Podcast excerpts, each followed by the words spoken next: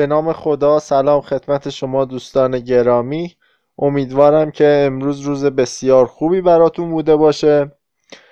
همونطور که گفتم قرار شده سوالاتی که بیشتر پرسیده میشه توی مشاوره ها و توی ایمیل ها از ما پرسیده میشه رو به صورت یک وایس یا یک ویدیو توی وبسایتمون قرار بدیم.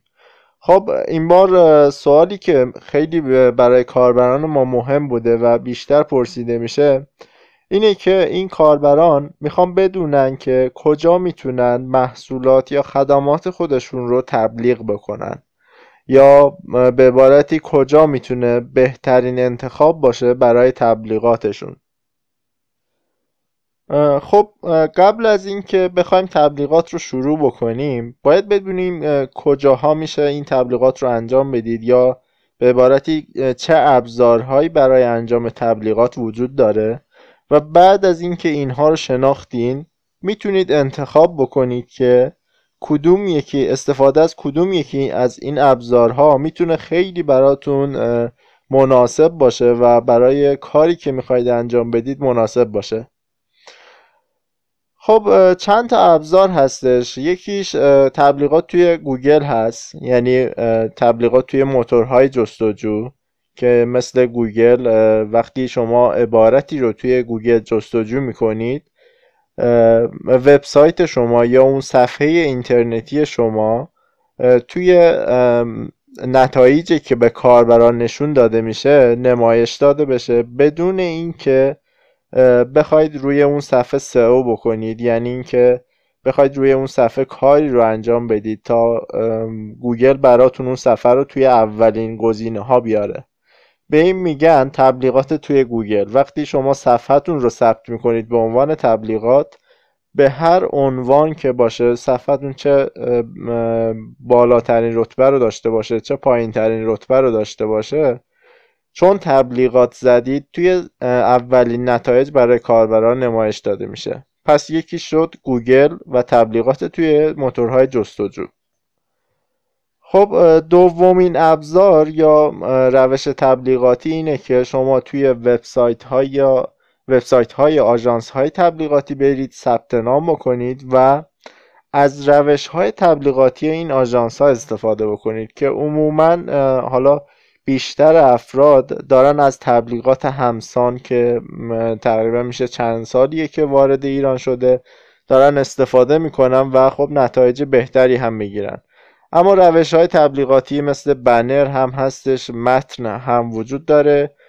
این نوع تبلیغات ها بیشتر توی وبسایت ها نمایش داده میشه نه موتورهای جستجو، یعنی اینکه وقتی شما تبلیغاتی رو استارت میزنید یا شروع میکنید توی یکی از وبسایت های آژانس های تبلیغاتی، تبلیغات شما چه بنری باشه چه به صورت همسان باشه توی وبسایت های ایرانی یا وبسایت های خارجی اگر انتخاب کرده باشید توی وبسایت ها نمایش داده میشه و نه توی موتورهای جستجو یا نتایج گوگل.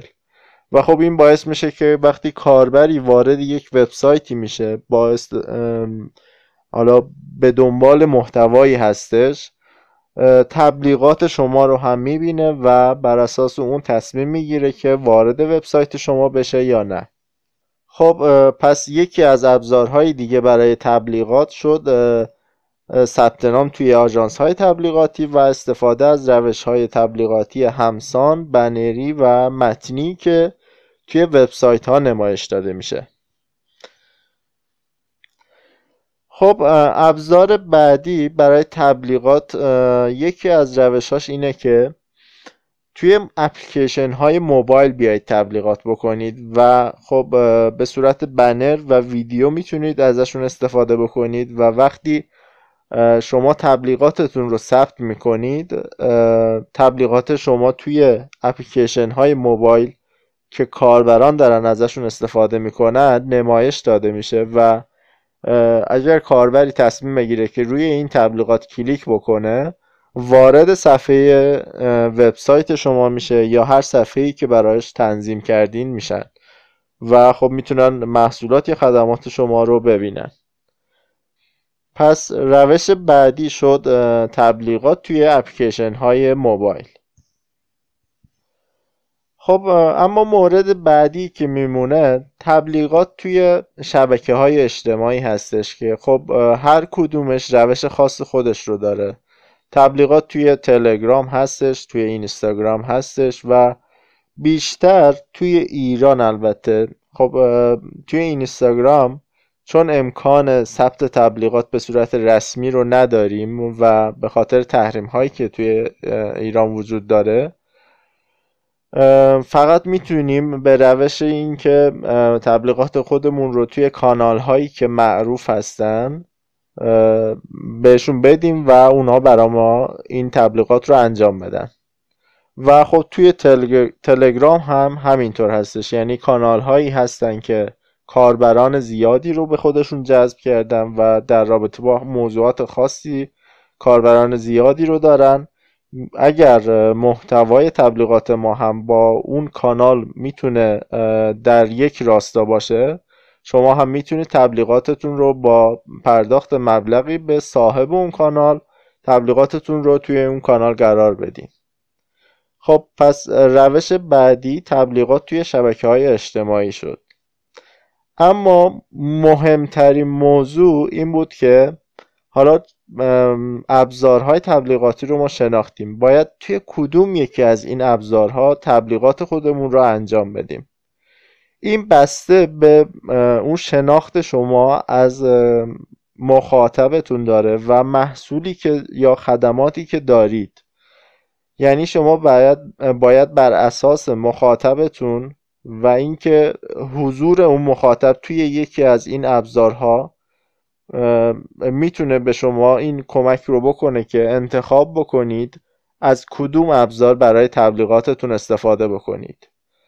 بذارید یه مقدار ساده تر بگم، وقتی کاربر شما بیشتر توی تلگرام هستش یا توی اینستاگرام هستش و توی شبکه‌های اجتماعی بیشتر هست، شما باید انتخاب بکنید که تبلیغات خودتون رو توی اینستاگرام یا شبکه‌های اجتماعی انجام بدید، نه برید توی وبسایت‌ها تبلیغات بکنید.